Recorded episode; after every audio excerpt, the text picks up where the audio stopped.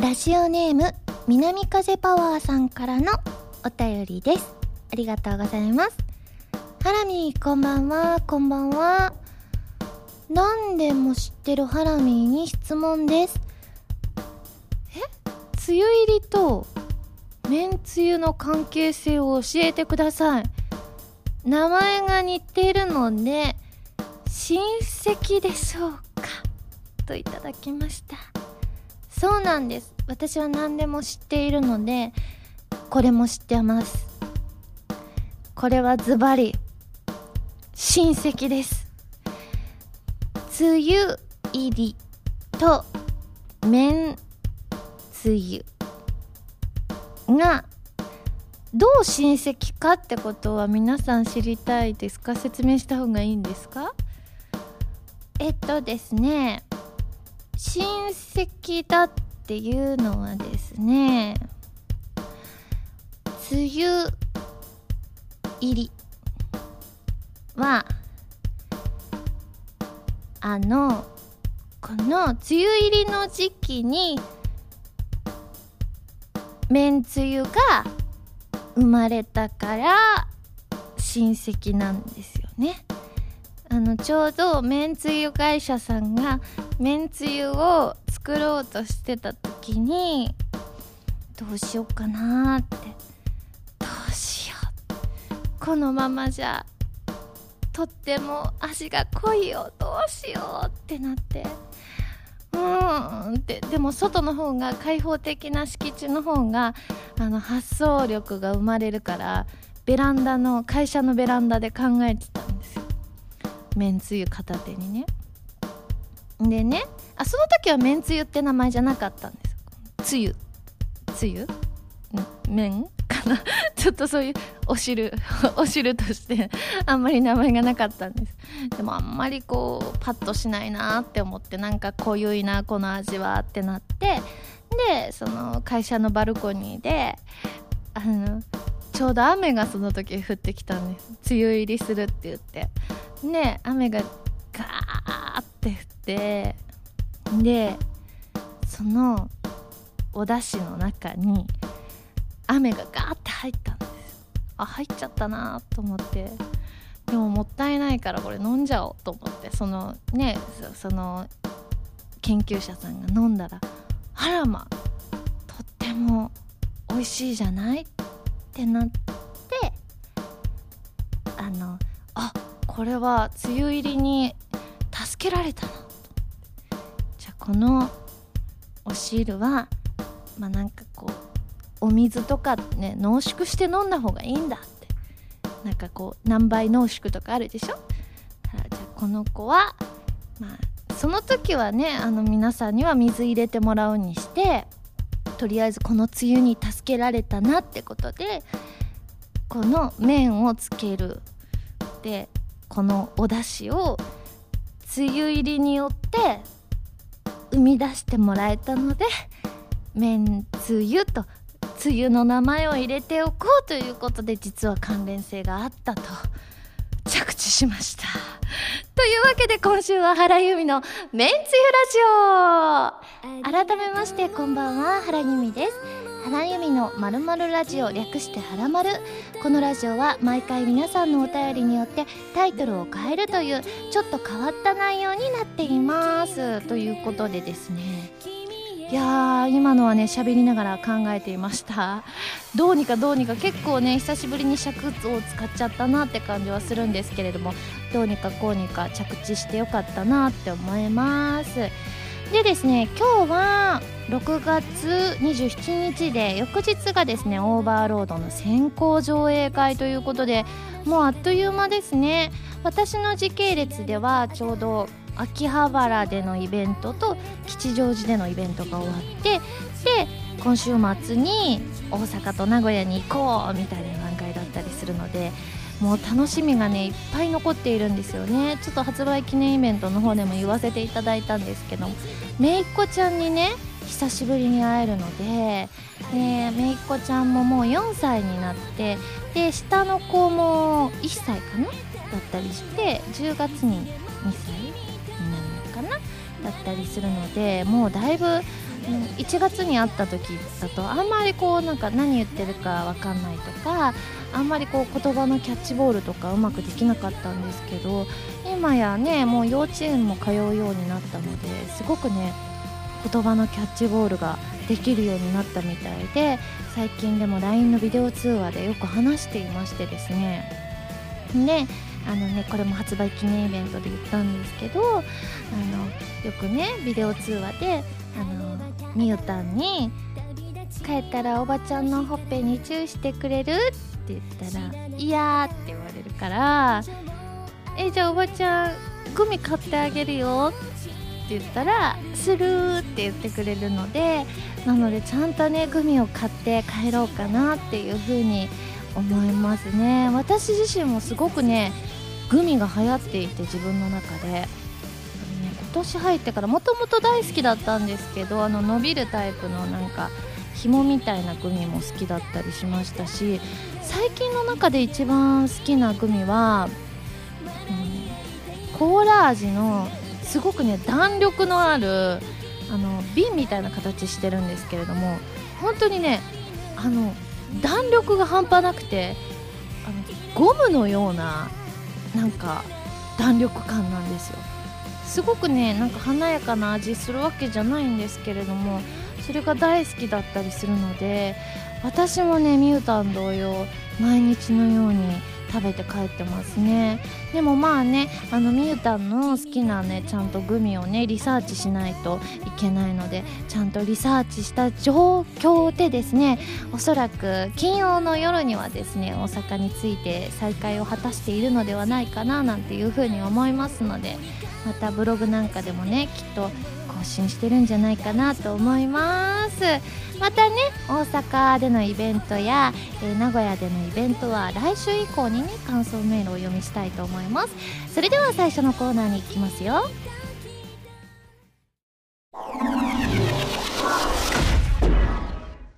ご一緒にふつおたはいかがですか？このコーナーはテーマに関係なくいろいろなお便りを読んでいくコーナーです。いわゆるふつおたです。えちなみにコーナータイトルですが現状毎回変わります。今回いただいたのは十二ギルケンさんからいただきました。ハンバーガーショップ店員風にということで。よくありますよね。ご一緒に何々はいかがですか？ってね。はい。ということでそっち宛てのメールもねたくさんいただいているのでですね毎週いろんなものをご紹介していきたいと思います。でですね今回の「ふつおた」なんですけれどもまああのー、発売記念イベントがねすごく続いていたということでですね本当にたくさんの感想メールいただいたのでですね感想メール多めに、えー、ご紹介したいと思います。まずはハンドルネームみがわりさんです。ありがとうございます。ハラミこんばんは。こんばんは。初めてメールを送らせていただきます。アニメイト横浜のリリースイベント参加させていただきました。バースデーライブ以来のイベントということで気合を入れて臨んだのですがなんとじゃんけん大会を勝ち残りサイン入りポスターを獲得しました。おめでとうございます。え実際のルールはじゃんけんに勝つのではなくてハラミーと同じものを出し続けた人が残れるルールでしたのでハラミーと心が通ったと余計に嬉しかったです。トークやライブもとても充実した内容で最高のイベントになりました。また他のイベントにも参加できたらなと思います。ということでね。そうなんですよ。今回はねあのじゃんけん大会でも割とね趣向をね凝らしておりましてですね。この横浜では私と同じものを出し続けた人が勝ちってしたんですよね。でちなみに秋葉原ではまたね違った方法で、えー、じゃんけんしたんですけれどもシムンさんからのメールに書いてありますね。ハラミーこんにちは。こんにちは。先日秋葉原ゲーマーズ本店さんにて開催された6シングル発売記念イベントに参加してきました。イベント終盤には恒例のサイン入りポスターがもらえるじゃんけん大会がありましたが今回は少し趣向を変えハラミーに負けた人だけが残っていく負け残りの形式でしたね。私は持ち前の勝負弱さゆえこうしたじゃんけん大会で今までで一度も勝てたことがなかったのでこの形式はもしやチャンスなのではと思いつつ参加しましたがいつも通り順当に負け続けた結果なんと初めてサイン入りポスターをいただくことができました、えー、この時ほどじゃんけんが弱くてよかったと思うことはありません。哀れな敗者に温かなお恵みをくださりありがとうございました。こうしたプレゼント大会の部分もそうですがハラミーの CD インストアイベントは毎回衣装や歌う曲に変化をつけたり手作りのお土産を用意してくれたり客席から質問や歌う曲のリクエストを募ったり一度として同じ内容にならないように細かな工夫や配慮があってだからこそその一つ一つがとても思い出深い素敵な時間として記憶に残っています。ハラミーのファンに対するお心遣いいつも本当に感謝しています。ありがとう。残るは地元元大阪そして名古屋でのインストアイベント。前半戦に負けないくらい楽しい場となることを心よりお祈りしています。といただきました。でねちなみにねポスターの写真をね画像で添付してくださってるんですけれども。ねあのこれもね1個間違えてねイベント開催日6月14日って書かなきゃいけないのに1個だけ6月15日って書いてあってうちの父親の誕生日を書いてしまったりもしてですね。でもそれもあえて直さずそのまま皆さんにお届けするっていうね。ちゃんとねお父さんのお誕生日はね LINE で祝わせていただきましたしなんとあの今週末今週末というか私の時系列で大阪帰った時にあの父親の誕生日パーティーをしようということになっているのでそちらも個人的に楽しみであります、えー、続いて、えー、ダイナマイトテキサス州さんです。ありがとうございます。原さんスタッフの皆さんはじめましてはじめまして。たった今6シングルインプロビゼーションの秋葉原でのお渡し会が終了し電車の中からメールを書いています。私は今就活生なのですがお渡し会が開催されると聞いて就活している場合じゃないってな感じで参加させていただきました。とはいうものの実はこうしたイベント自体に参加するのは初めてで本物の原さんってどんな人なんだろうと思いながら行ったのですが舞台上に原さんが登場するとイメージ通りのゆるふわな感じにとてもほっこりしました。そうここまでは良かったのです。そんな僕にとんでもない事態が発生しました。なんとお渡しの順番が近づくにつれ緊張でどんどんと頭が真っ白になっていってしまったのです。自分の番が回ってくる頃には手は震え足はガクガク顔は引きつり面接以上に緊張した状態で臨んでしまいました。そんな中でも原さんは髪型が爽やかですね。就活頑張ってくださいね。と優しく会話を広げてくださりその優しさにこれからも全力で応援していこうと思いました。ああいらっしゃいましたね。就活中の方で。いや本当にねあのそうやってそのこれから面接だって方もいらっしゃったりとかあの仕事前に来てくださったり仕事後に来てくださったりとかあとはすごく遠方から来てくださってる方も多くてすごく嬉しかったですね。続いてネロさんです。ありがとうございます。ハラミこんばんは。こんばんは。先日行われた6シングルインプロビゼーション発売記念イベント吉祥寺と秋葉原の2会場お疲れ様でした。ところで吉祥寺のイベント当日中央線でついつい吉祥寺駅に止まらない電車に乗ってしまい三鷹駅まで行ってしまったとかあまりいい思い出がなさそうな三鷹駅ですがいろいろと良いところもありますよ。まずはとても有名な三鷹の森ジブリ美術館。ここは予約を取るのも大変みたいですね。あそうなんですか。しかし私のおすすめはジブリではなく喫茶店です。三鷹駅南口を出てそのまま南へまっすぐ歩いていくと右手にバスの止まらない不思議なバス停が現れます。実はそこが目的の喫茶店。その名も甘味どころ高根です。どこかで聞いたことのあるような名前ですがお店は少しレトロで懐かしさを感じるような雰囲気があり和のスイーツと日本茶をいただけるお店なのです。その日本茶や食材は店長が厳選したものを取り寄せたりものによっては自ら収穫に行ったりするこだわりようなのです。もちろんスイーツは手作りのため数量限定品もありたい焼きとは夕方には売り切れてしまうほどです。雰囲気味ともに本当にいいお店だったので一度行かれれば、えー、三鷹駅の印象も少しは変わるかも。いいですね確かに。私よくブログにも書いちゃってる通りなぜか中央線で吉祥寺に止まらないあの中野の次がそのまま三鷹ってやつにねもう3回ぐらい乗っちゃってるんですけれどもでちょうどイベントの当日もそれをやってしまったんですよ。だから私的に三鷹ってあの改札を出たことはないけれど何度か行ってるんですよね。だからこそちょっと私的にはちょっと苦い思い出の場所になっちゃってるからこの甘味どころ高根さんに行ってみるのはいいかもなっていうふうに思います。だってジブリ美術館が結構ね予約取る予約制っていうことも今知ったりしたのでちょっとこれも勉強になりましたね。あらかじめこう行き当たりばったりで行っちゃいけないんだなって思いましたね。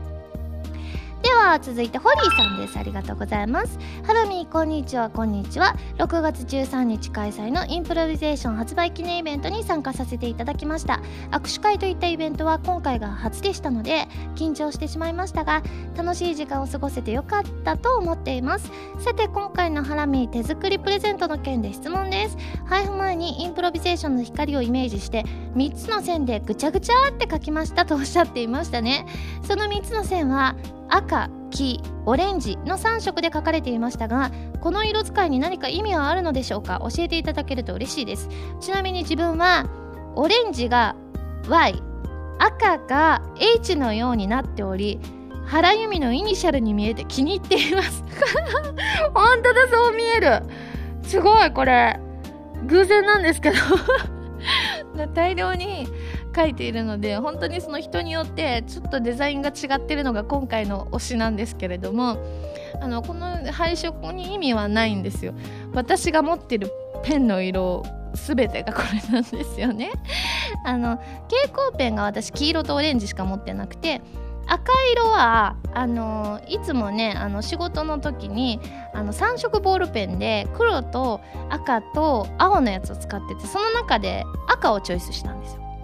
だから最初の日のえっ、ー、と方は吉祥寺店の方は赤いやつ使ってねでもまあその日ねあのちょっと余った分もあるのでそれが翌日に持ち越されたりするので一概には言えないんですけれどもその次の段階で第2弾で作ったやつはその赤の部分を3色ボールペンの中のじゃあ今度は青にしてみようかなっていう風な感じでちょっと変えていたりするんですよね。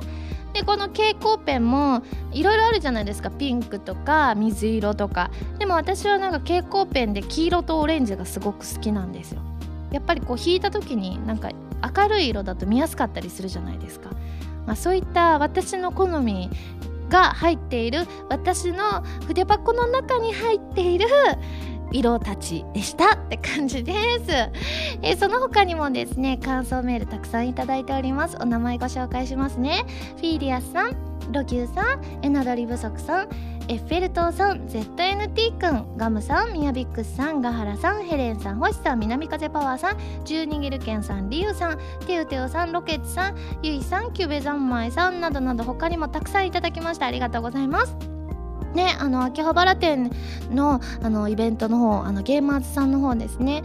ではですねちょっとねあのなんて言うんでしょう。あの喉がねちょっと不調だったこともあってあの曲を1曲にさせていただいてあのその分ねあの最後帰り際にあのいつものねお渡し会よりは全然時間は短いんですけどミニお渡し会みたいなのをさせていただいてなんかね結構ねはあってはあっていう感じだったんですけれどもでもすごくその時にねお渡し会であの皆さんと直接お話しして皆さんねどなたもねあのすごく優しくなんか接してくださったんですよね。私の喉を気遣ってくださったりとかね。だからもう途中からもうはあって顔がねうるうるして顔がもうぐちゃぐちゃになりながらあの私会させていただいたんですけれどもすごくね皆さんの温かさっていうのをいつもいつも感じることは多いんですけれども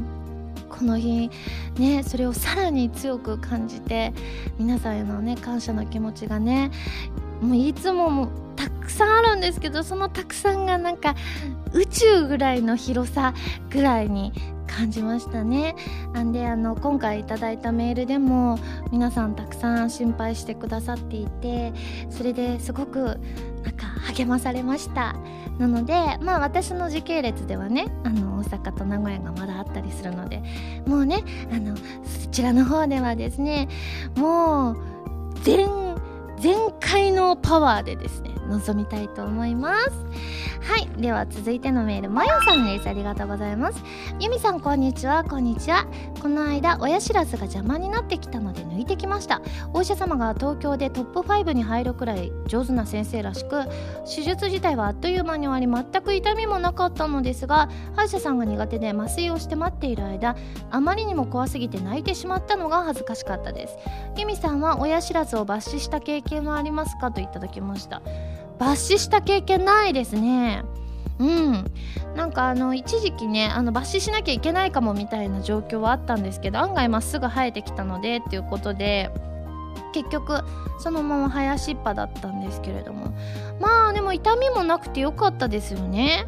私ってでもね割とね最近になってね痛みにね強い方だなって思ったんですよ。なんか結構こうね痛い系のマッサージって普通だと結構こう皆さんなんかこう飛び上がられたりするんですが痛そうな顔なさいませんねって言われたりとかいやもう心の中ではめっちゃ痛いんですけどあとちょっとねあのー、クリニックで脱毛みたいなのをちょっと体験してきたんですよ先日。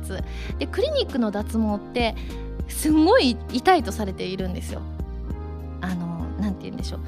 出力がエステサロンよりも出力が強いのでやったりするからものすごく激痛が走りますよみたいなのを知恵袋で読んでたんですけれどもそれも結構ねあまあ痛いけどまあまあ全然平気だなって感じなのでちょっとこのまま私もねいつか親知らずを抜いた時に全然痛くないですよって思えるぐらいそれかねこの名医さんにかかればまあいいかなとは思うんですけれどもねえまあ親知らず私抜かずにこのままいけたらいいなとは思います。では最後スバルさんですね。ありがとうございます。ハラミこんばんは。こんばんは。早いものでもう2015年の半分が過ぎようとしていますね。この時期といえば上半期の流行商品が発表されますよね。個人的には機能性商品というものをよく耳にしたと思います。ハラミは上半期に流行ったものと言われて何が思い浮かびますかといただきました、まあ、個人的には言った通りグミなんですけれどもそれはね全くもって個人的な感じなので多分世の中的には普通だなとは思うんですけど、まあ、ハラマルの中でもちょっと言ったような気がするんですけどリュックだと思いますね私は昔からあのリュック派だったんですけどお店に行ってもあんまりリュックのバリエーションがなかったんですけど今年はねリュックのバリエーションがねすごい多いんですよ。ね、なんかお聞きしたところによると今要はリュックが流行っているそうで。だからねすごくバリエーションが増えて私は昔からのリュック派だけどすごくね、あのー、たくさんの中から選べるようになったりしましたし昔より可愛いデザインが増えたので個人的にはすごい嬉しいなって思います。はいということで皆さんメールありがとうございます。このコーナーでは皆さんからのお便りをお待ちしています。普通おた係までお送りください。以上。ご一緒に普通おたはいかがですか？でした。私原由美の6シングル「インプロビゼーション」が好評発売中です。表題曲の「インプロビゼーション」は XBOX One 用ソフト「ミステリート F 探偵たちのカーテンコール」に収録される「ミステリート2ベアエルエンカウンター」のエンディングテーマ。カップリングにはプレイステーションビータ用ソフト「白衣性愛情依存症」のエンディングテーマとなっている「君との未来」そしてオリジナル楽曲の好きと言われるまでの5分間を収録。ぜひ聴いてくださいね。こんばんは原由美です。ゲームやエンタメの総合情報サイトファミツー .com では私のアーティスト活動の情報をどこよりも早くお届けします。もちろん「はらまる」も配信中ですよ。ブログの更新や予告映像の配信も行っていますのでぜひチェックしてくださいね。弓手段。このコーナーは全国各地の名産などを私原由美が実際に食べて皆さんに広めていくコーナーです。今回も名産をいただいて最大で星3つまでで採点させていただきたいと思います。それでは今回の名産をご紹介します。今回は熊本のメーカー岩田コーポレーションさんのキンキライモでございます。これはねいわゆるなんかちょっと羊羹っぽく見える感じですけれどもお芋さんが中に入ってます。さつまいもがね。じゃあちょっとてみようかな。よいしょ。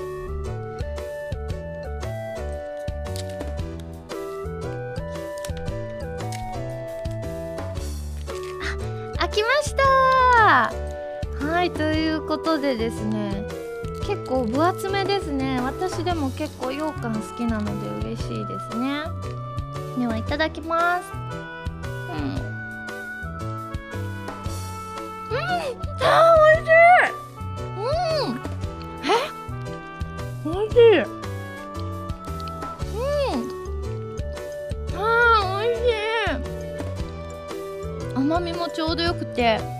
ぱりねさつまいもが直接入っているのですんごくねうまって感じがしますね。うん。これちょっと本当に美味しい。これなんか結構「ユミシュラン」の中で和菓子って結構食べさせていただく機会何度かあったと思うんですけど私その中で和菓子の中で「ユミシュラン」の中ではダントツ好きかもしれませんね。お水にもよく合います。水いただきます。うん水との相性もバッチリです。ということでごちそうさまでした。早速採点をしちゃいたいと思います。夢知らんの評価は星。3つです。はあ、久しぶりな気がする。星3つ。美味しいですこれ。ねえ熊本。今んとこ多分行ったことないと思いますけど行った時にはぜひチェックしてみたいと思います。そして美味しくいただいたので感想を生 CM として披露したいと思うんですけどもねどうしようかなっていろいろ考えていて熊本といえばねリーションが来た時になんかあの熊本のメーカーご紹介したじゃないですか。からしれんこんチップスでしたっけ？ねその時にねせっかくねくまみーとかくまションとかねいうキャラクターを生み出したのでまあでもねくまションはね今回残念ながらおりませんがちょっとせっかくなのでそのくまみーちゃんを出したいと思います。それではいきますよ。CM スタート。はあくまもお兄ちゃんみたいに人気者には結局なれなかったな。妹のくまションもこの前笑いすぎて商品の PR がうまくできなかったって言って修行のために忍者を目指すって言って出て行っちゃったしくまもお兄ちゃんは営業で忙しそうだしくまみ一人ぽっちになっちゃった。寂しいから2人が帰ってくるまでキンキライモでも食べてよっと。1ヶ月後。くまみただいま。あまみお姉ちゃんおかえり。キンキライモを食べたらお兄ちゃんの体型に近づいたよ。これでお兄ちゃんみたいな人気者になれるよね。岩田コーポレーションのキンキライモはいということでですね今回くまみーちゃんはちょっと太ってしまいました。もしね今後熊本のメーカーをご紹介した時には CM が考えを考える時くまみーのダイエットネタにすればいいかもしれません、これはいいネタを見つけました。ということで皆さん CM いかがでしたか？このコーナーでは全国の名産情報を募集しています。名産をお送りいただくのではなくどこの何が美味しいかといった情報をメールでお送りくださいね。以上「ゆみしらん」のコーナーでした。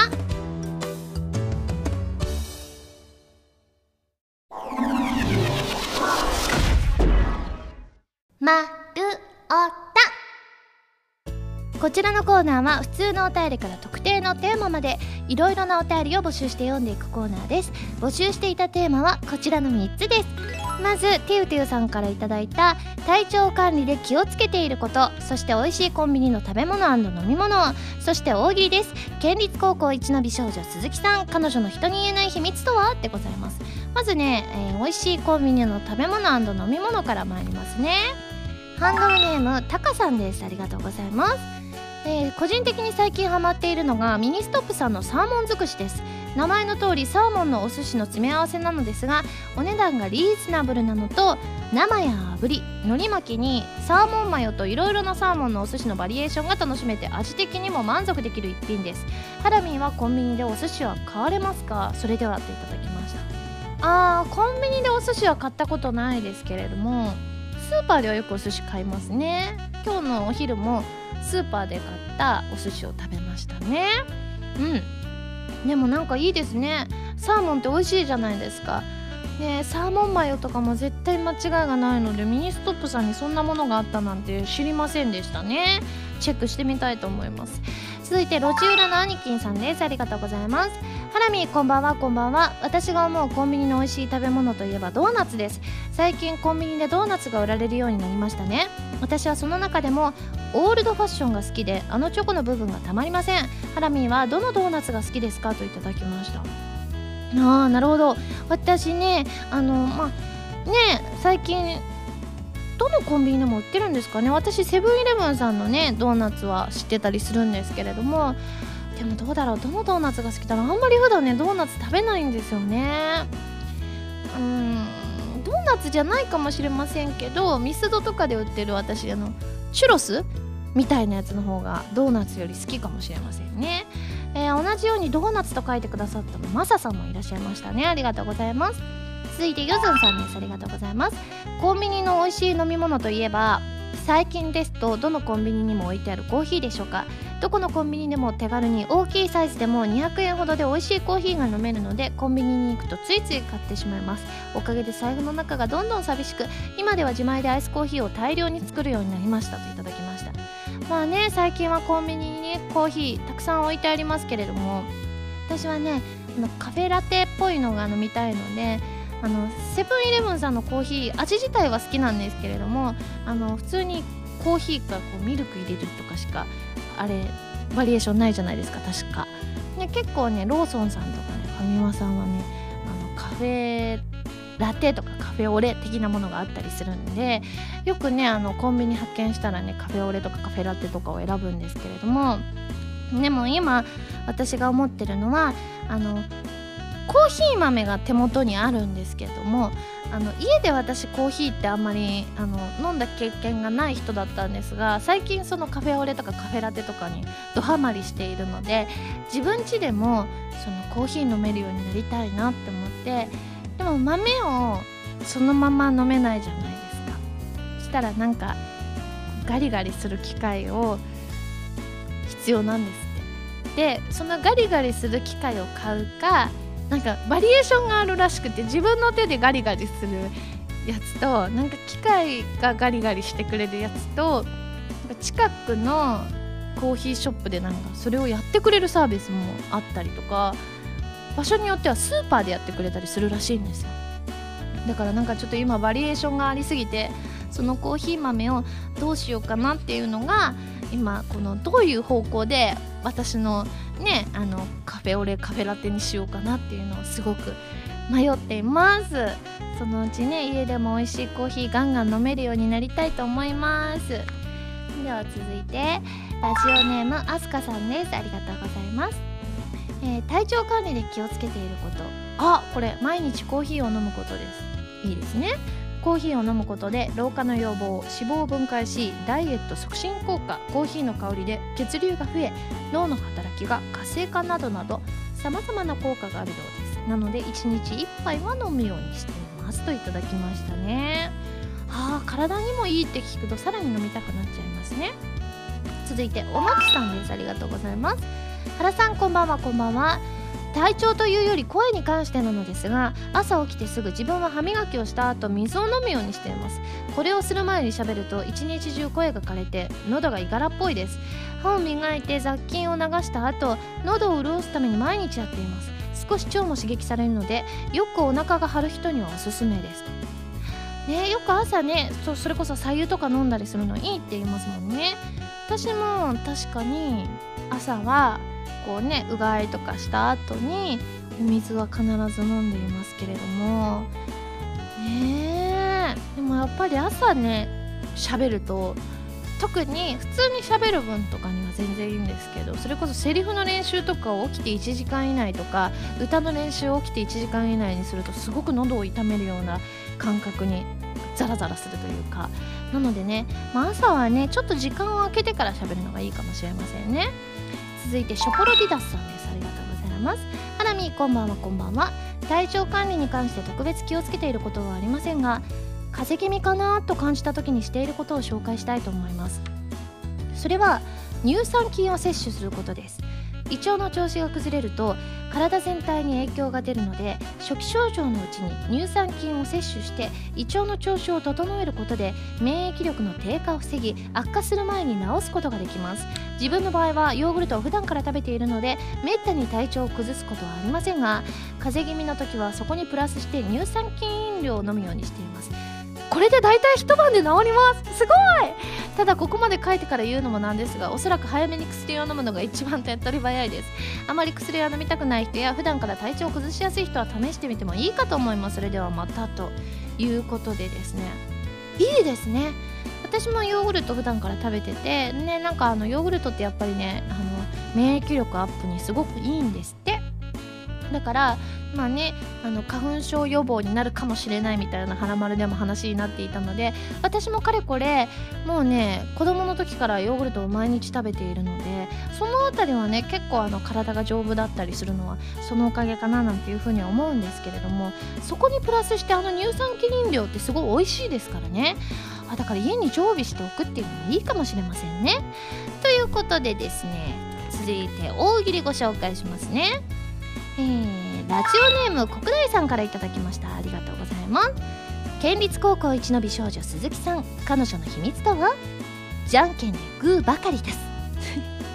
グーばかり出すんですか？これでもこういう人だったら発売記念イベント鈴木さんの発売記念イベント皆さん行きたいかもしれませんね。そしたら高確率でポスターもあでもそれだと決まんないからもうじゃんけんやめましょうってなっちゃうかな。続いて星さんです。ありがとうございます。県立高校一の美少女鈴木さん。彼女の人に言えない秘密とは？ツイッターで自分に関するつぶやきがないか常に監視してる。これこれはあなんとかってやつです。なんとか。あの自分の名前を検索するやつ。なんか前はらまるでやったな。あエゴサーチだそうです。そう。エゴサーチね。これエゴサーチ鈴木さんしてるんだったらいろんな評判が気になっちゃう子なんだよなって思います鈴木さんはエゴサーチをしている。わかりました。続いて ZNT くんです。ありがとうございます。県立高校一の美少女鈴木さん彼女の人に言えない秘密とは？学校近くの公園までこっそり馬で通学している。こっそり馬で通学している。じゃあブレないですよね鈴木さんは。高校一の美少女が馬で通学してるってちょっとあの優雅な感じするじゃないですか。ね。だからお嬢様なのあれお嬢様ってでも自分で馬は運転しないのかな？馬運転って言わないのかな？よくわかんなくなってきた。続いてりょうさんです。ありがとうございます。県立高校一の美少女鈴木さん。彼女の人に言えない秘密とは？公園でドローン飛ばしてる。ということ。でこれは最近話題のやつですね。続いて星さんです。ありがとうございます。県立高校一の美少女鈴木さん。彼女の人に言えない秘密とは？お湯をかぶると男になってしまう。これはどっかで聞きました。あれ？でも私どっかで聞いたのはランマはあランマの通りだ。だって水だと女ランマになってお湯だったら男に戻るから。ってことは水をかぶった状態が美少女だったってことですね。続いて M ゴリラさんです。ありがとうございます。県立高校一の美少女鈴木さん彼女の人に言えない秘密とは？朝から制服を後ろ前に着ていた、はあ、これはね私も人のこと言えないんです。私も結構逆を着ちゃうんです。なんかこの前なんだっけな街遊びかな。街遊びか魔導祭あのスクールフェスティバルあのトリニティのね。どっちか忘れちゃったけどね私ねあのリハの時だったから大丈夫だったんですけれどもカーディガンを逆に着ちゃってたんですよ。もうちゃんと諏訪ちゃんは言ってくれました諏訪彩香ちゃんは「由美さんそれ逆かもしれません」って言ってもう言ってくれて超優しいなっていう風に思いましたね。え制服だから周りの人気づいているはず。はあそうだそうだ鈴木さんの場合は制服だったら後ろ前気づかれちゃってますね。だって私のカーディガンは些細なものですからね。鈴木さんそれぐらいは気づくようになりましょうね。続いてタカさんです。ありがとうございます。県立高校一の美少女鈴木さん。彼女の人に言えない秘密とは？実は今年でこの高校に通い始めて9年目になる。確かにリアルだったらこれは怖いですね。9年目でしょ？これは一体何年留年したんだってことになりますし結構あの通ってる人とね鈴木さんとの年齢差もやばいことになっているかと思いますのでね早く鈴木さんがあのあの卒業できますように。続いて最後ですね。デザイアさんです。ありがとうございます。県立高校一の美少女鈴木さん彼女の人に言えない秘密とは？和食一筋30年の料理人石田さんの隠し子。ここでつながってきました。石田さんとまさかこんなつながりがあるなんて。まさか最後にしてこんなつながりをつけてくださるなんてびっくりですけれどもこれは一体ねあのまだねあの大喜利って次のねテーマでも引き続きあるじゃないですか。もしかして誰かまたつなげてくるんでしょうか。でもそしたら皆さん誰かなんかつなげてきそうですよね。どうなるんでしょうか。また来週ご紹介したいと思います。では募集するテーマおさらいしたいと思います。まず俊一さんからいただいた余ったカレーの活用術。そしてこれピンチかもと思った瞬間。そして大喜利です。この子供混ぜてるな。さて何と言った？こちらの3つでございます。あとはテーマのネタや自炊のネタも募集しています。丸太ではテーマのお便りからそれ以外のものまでいろいろなお便りを募集していますよ。どしどしご応募ください。以上丸太でした。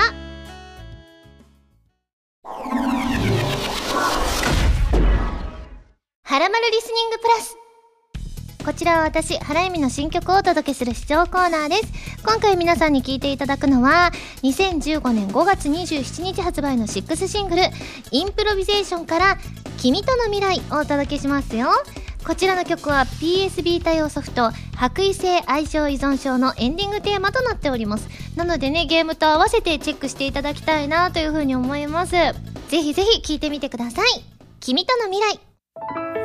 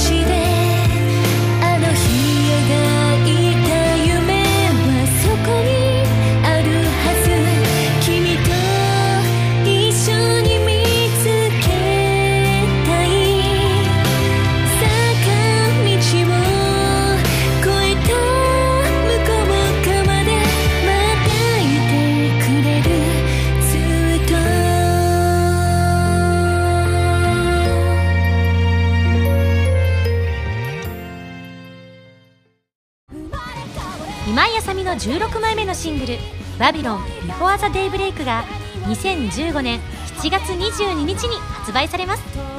新曲「バビロン」のほか任天堂 3DS 版コープスパーティー Blood Covered Repeated Fear オープニング曲「シャングリラ2015バージョン」SSG のミュージックパズルで制作している「Deep of Faith が収録されています。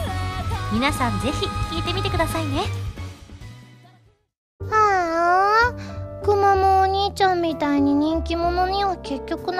ったな。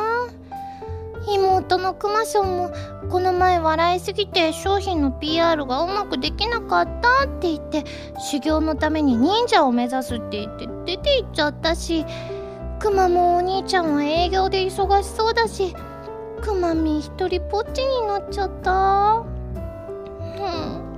ん。寂しいから2人が帰ってくるまでキンキライモでも食べてよっと。1ヶ月後。くまみただいま。あマミお姉ちゃんおかえり。キンキライモン食べたらお兄ちゃんの体型に近づいたよ。これでお兄ちゃんみたいな人気者になれるよね。岩田コーポレーションのキンキライモ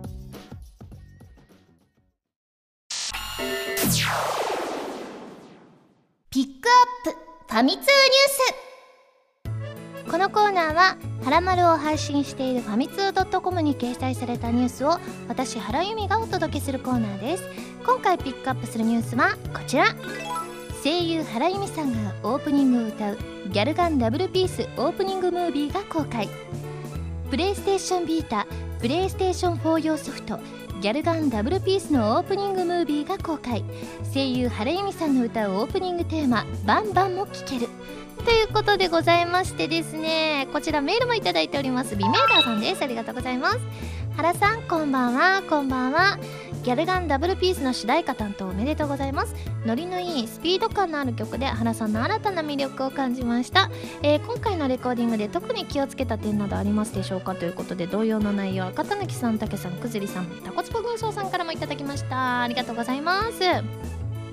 そうですね。今回の曲はですね本当にスピード感のあふれるですねあの元気な曲なんですけれどもまあでもねレコーディングでまあやっぱりこのバンバンって感じの勢いとあと可愛さと元気さをね出せるようにこだわって撮っていただきましたけれどもまあねちょっと可愛らしい曲でもあったりするんですけれどもまあでもレコーディング自体はねあなんかその前のシングルのインプロビゼーション3曲の方がなんかちょっと苦労した気がするっていうぐらいこの「バンバン」は結構ねあのすんなり歌えた印象がありますね。なのでですねこれねすごくねこのオープニングムービーではもしかしてわかんないかもしれないんですがイントロがめちゃめちゃ長いんですよね。このイントロの長さはわかんない。ちゃんと測ったことはないですけれども今までの曲の中ではダントツ長いような気がするぐらいそれくらいイントロが長いんです。なのでですねちょっとねライブやイベントの時にね皆さんがそのね長いイントロをですねわーって盛り上げてくださったら嬉しいなと思います。いつか皆さんの前で歌えるのが楽しみです。以上ピックアップファミ通ニュースのコーナーでした。